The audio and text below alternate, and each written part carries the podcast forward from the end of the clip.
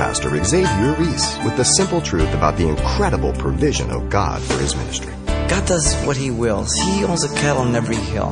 If He raises a ministry up and if that pastor and elders depend upon God, God will take care of it. Even if people didn't give, God will provide the money. I believe that wholeheartedly. I am an example of that in this ministry 32 years, ladies and gentlemen. It is stupid to try to do ministry any other way. God is faithful.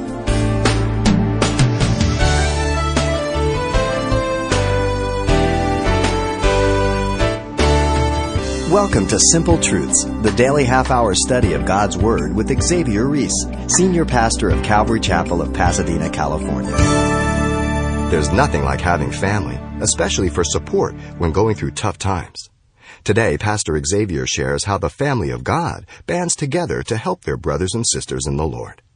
Let's join him in the book of 1 Corinthians chapter 16 for today's encouraging message and simple truths of God's provisions and offering of love. Paul the Apostle had um, spoken to the Corinthians about their lack of love for the church body because they loved themselves so much. They were so caught up themselves. They had culturalized the, the church, bringing the world into the church. Paul now comes to the end of the letter and he deals with the matter of uh, the poor saints of Jerusalem in order to bring about greater unity between Jew and Gentile. That was a great animosity. You must understand that. Sometimes we just kind of kick it over in real light, but it wasn't. Um, the Jews considered the Gentiles as scavenger dogs. That the only purpose God created them was to kindle the fires of hell. Did you know that? So when the Jews went up to the, the Galilee, they would either go across Jordan and, and travel up the King's Highway, or they would go by the Via Maris up by the Mediterranean and go over. And when they crossed back over, they would shake dust off their, their clothes in case there was Gentile dust on it. Heavy stuff. Paul's purpose was to remind them that they were one in Christ in the heavenlies, in Christ, Holy Epistle of Ephesians. Regardless of what your race is, your nationality, we're Christians. Don't let no one divide you in your Christian ethic and morals and understanding. That's the highest citizenship we have. We're Christians. I could care less where you come from. Your nationality, your race means nothing to me. I don't look up on, on you, or I don't look down on you. I look at you as a Christian. And their scripture should be what's the basis of your ethics and your morals and your decision making for all of life on every level, whoever it may be. Very, very important. We're the family of God. And so Paul the apostle now, for this reason, instructs the Corinthians on the collection for the poor saints at Jerusalem. And he does this in verses 1 through 4. Let me read here, 1 through 4. Not concerning the collection for the saints, as I have given orders to the church of Galatia, so you must do also on the first day of the week, let each one of you lay um, something aside, storing up as he may prosper, that there may be no collection when I come. And when I come, uh, whoever you approve for your um, uh, by your letters, I will send to bear your gift to Jerusalem. But if it is fitting that I go also, they will go with me. And so, Paul's instruction to the Corinthians for the collection for the saints here in Jerusalem is characterized by the following: first the mutual partaking in the collection. Verse 1. Secondly, you have the method of gathering the collection.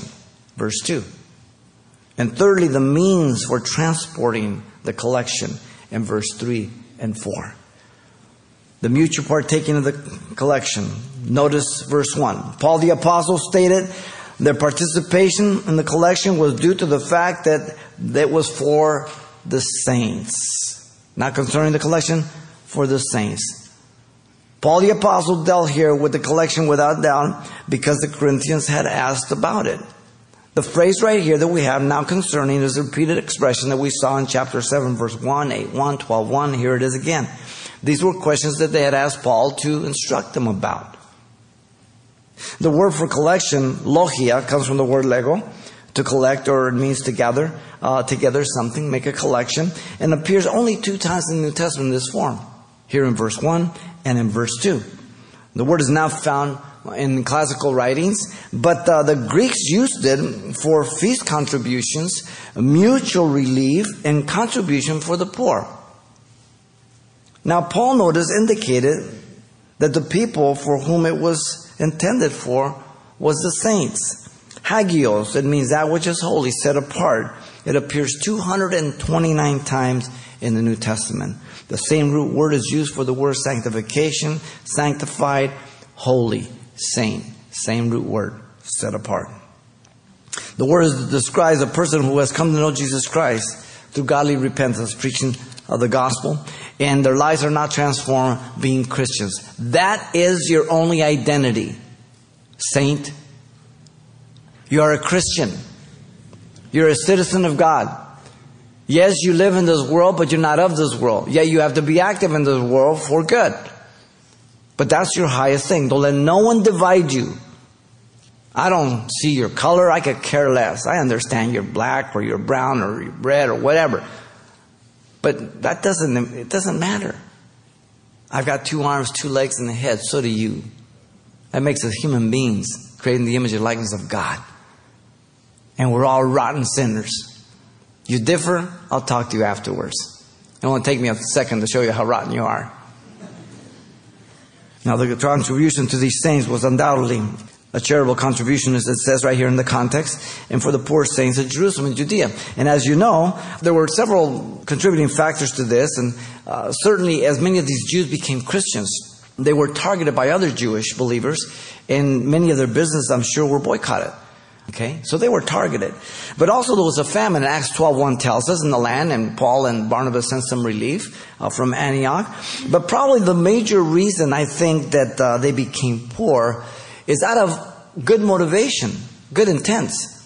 Remember they sold all their goods and they gave it for the poor and they put it at the apostles' feet? That was good, it's commendable. But I feel it's wrong. Listen to me. You as a Christian, it is much better for you to be a steward of your money, that you let your money work for you so that you can continue to be benevolent to those that God directs you and that you can provide for yourself, showing that you are not a beggar. If you sell everything and give it to a church and all that, that's not what God wants for you. Because then somebody has to take care of you. You let your money work for you and others. And you be benevolent. You be loving. You be obedient to God. But God never requires you to give everything. And if a pastor tells you to sell everything, give it to him. Get up and walk out. Notice the Apostle Paul. He stated the collection was actively in process involving all the churches of Galatia uh, as I have given orders to the churches of Galatia. Uh, Paul was the influence behind the collection, as you know. Paul, being a Jew, loved Israel so much that he could wish himself a curse, damn, for Israel in Romans 9 3. That's an incredible love. What an incredible man. Paul was had seen the severe poverty of the church. And he felt an obligation and love out of that to come alongside and, and compassionately give to them. That's all. Paul had given orders to the churches of Galatia, as he mentions here. Let me give you some of those passages. In Galatians chapter 2, verse 9 and 10. He says, When James uh, and Cephas and John had seemed to be pillars perceiving the grace of God had given to them, and gave me and Barnabas the right hand of fellowship that we should go to the Gentiles and that they to the circumcised, they desired only that we should remember the poor, the very thing which we also did eager to do. So in other words, remember the relief for the famine in Acts 12.1? They sent some relief. They took it down there.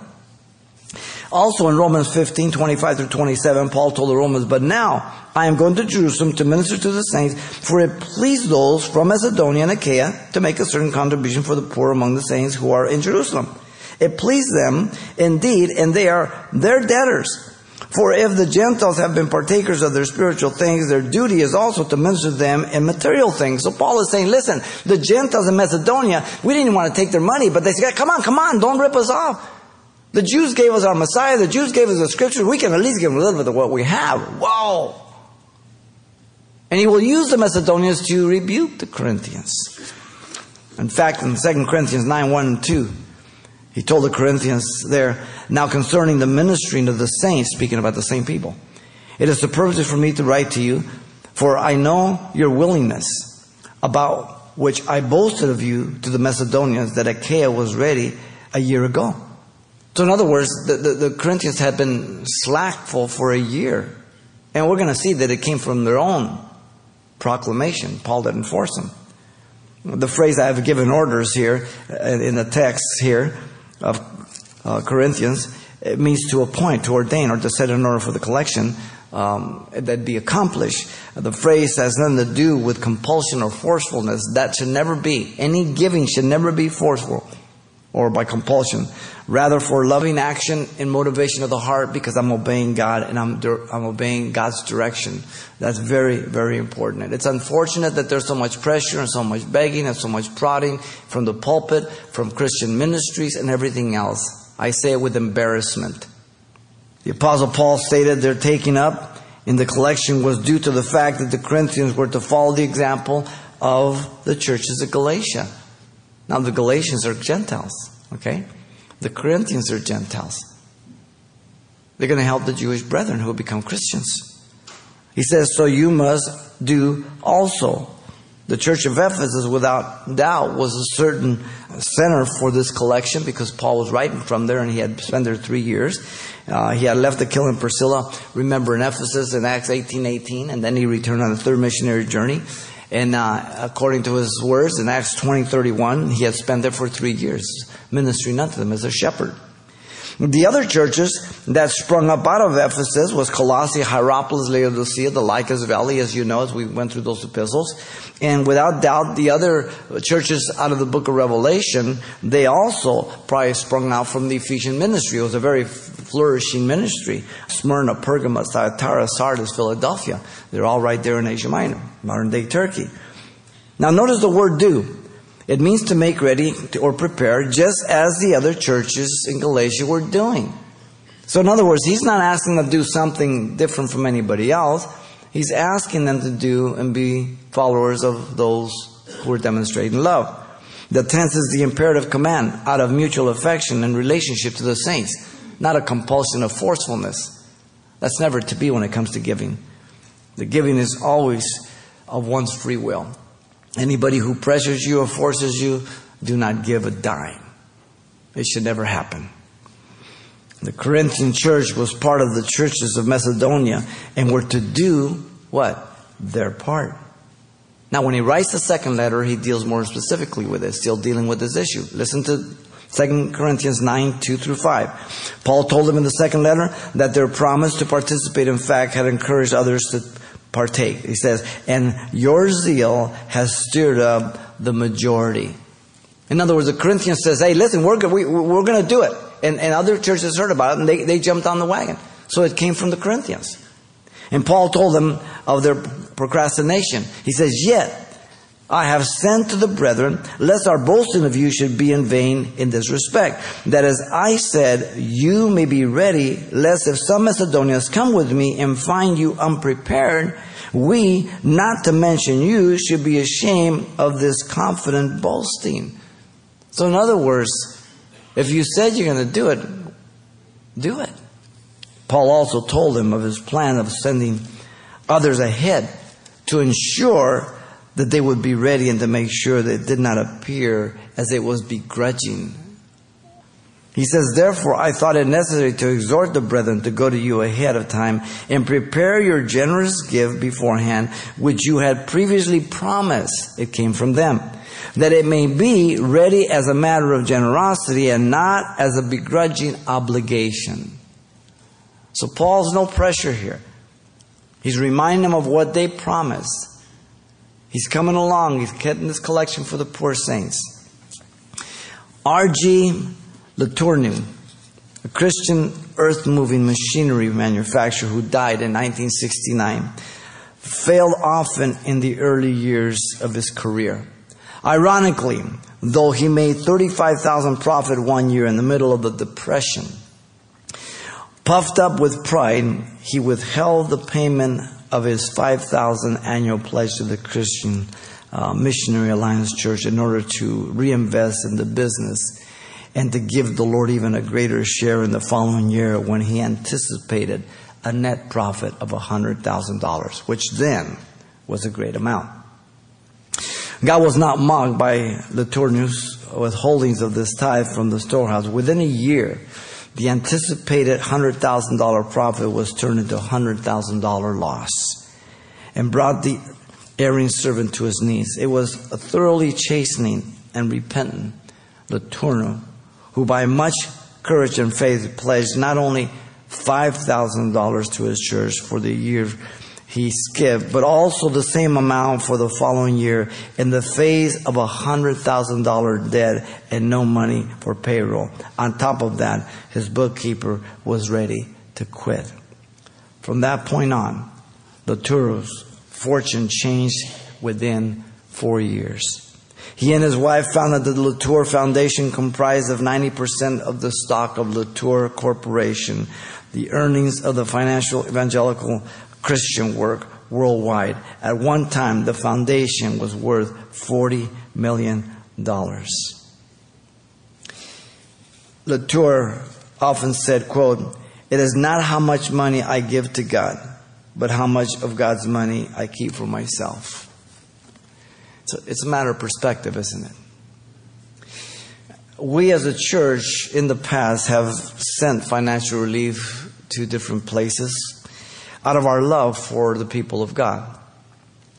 The problem is that every church who has a need or sees a need or any Christian, they want you to be involved in it, and that's impossible and it's not wise.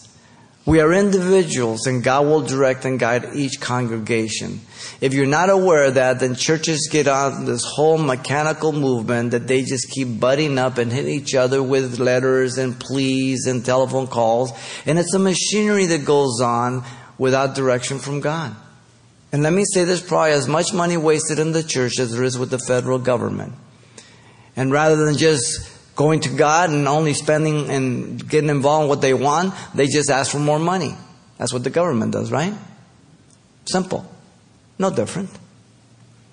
The key is to seek God and then respond in obedience to God's direction. I trust you remember the sermon we did in Jeremiah 33 3. Listen to the key verse. Call to me, and I will answer you and show you great and mighty things which you do not know. It's always going to God, ladies and gentlemen. We have never pressed you, we'll never press you, we'll never tighten on the screws on you. We never plead over the radio. We never say we appreciate your financial support. We uh, cover your spiritual support. No, no, no. Those are all hints. We believe that it's easier, it's much better to give than to receive. And you, I commend you as a body for your obedience to Christ because we give, we don't take we here at Calvary Chapel reach out to those, and we are an example of a church of Jesus Christ. Very, very important. The plea, if there is any, should only be to the Christian church and not to the spectacle of the world. There's um, the practice of so many television ministries as well as radio who beg, beg, beg, and especially in summer months and they beg. It's embarrassing. The whole world's mocking us. No wonder they have skits on Saturday Night Live and everything else. No wonder they say Christians are a bunch of hungry, uh, money hungry people. My Lord. The plead often is deceitful through emotion or guilt or sad stories.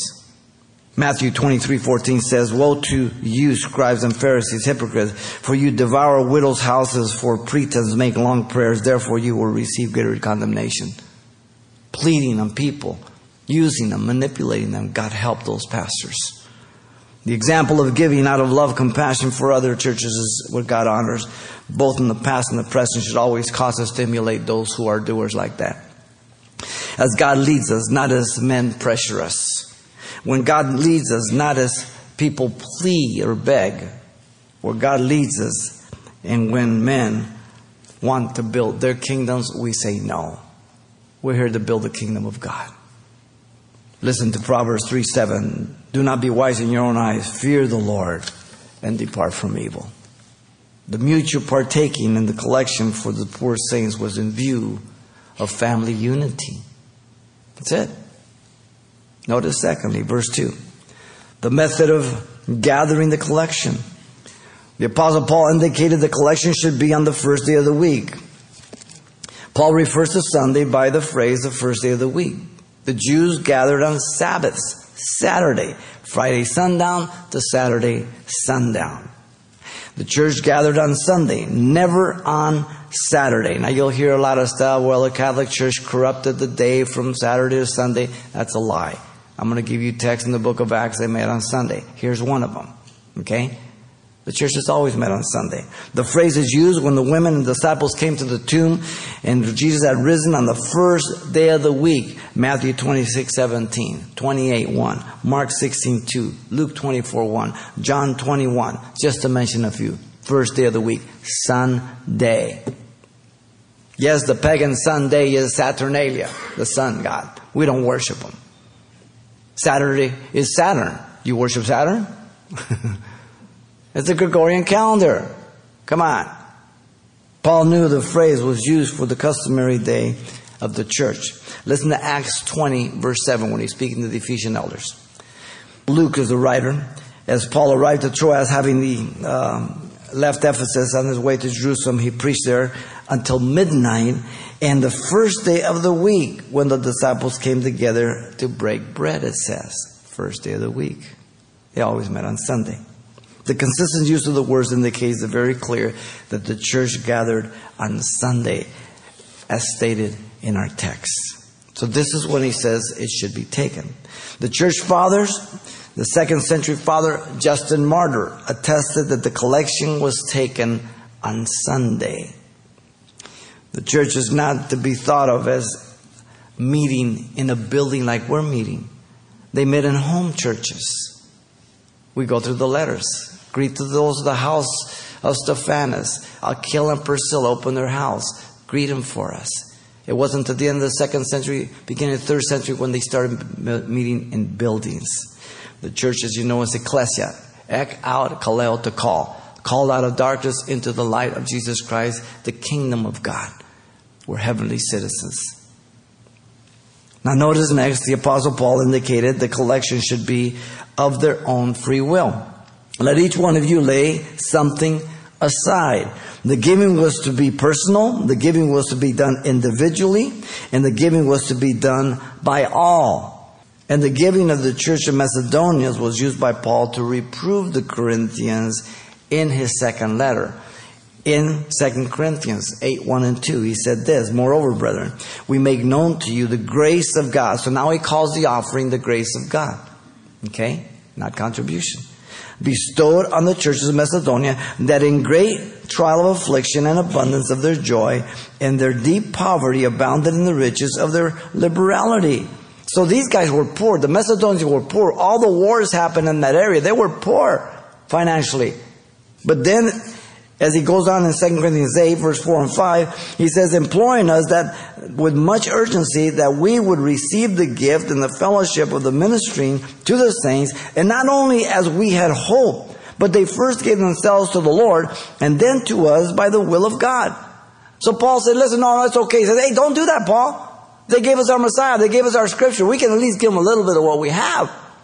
Wow verse 6 through 8 of that same chapter, he says, So we urge Titus that as he had begun, so he would also complete this grace in you as well. He calls it grace again.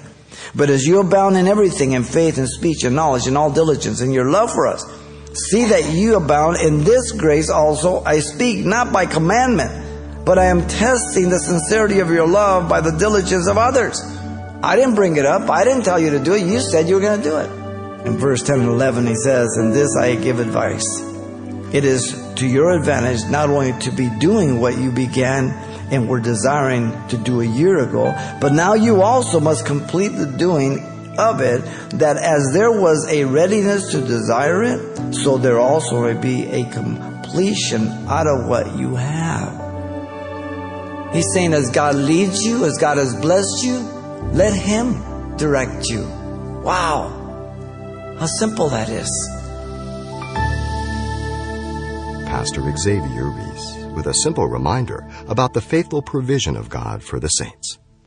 And this presentation, drawn from 1 Corinthians, can be heard again anytime on demand by way of the radio listings link set up at CalvaryChapelPasadena.com.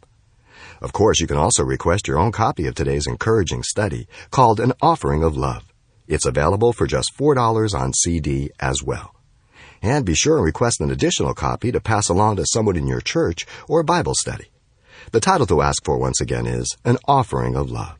Or simply mention today's date when you write Simple Truths, 2200 East Colorado Boulevard, Pasadena, California, 91107. Or to make your request by phone, call 800 926 1485. Again, that's 800 926 1485.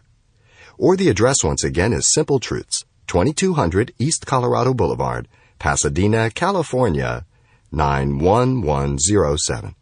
And it's helpful when you include the call letters of this station when you contact us. How much are we supposed to give to the work of the ministry? Find out when you give a listen and join Pastor Xavier Reese for the next edition of Simple Truths.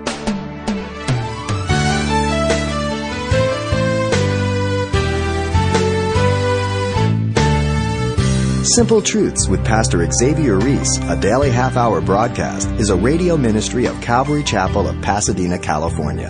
www.calvarychapelpasadena.com.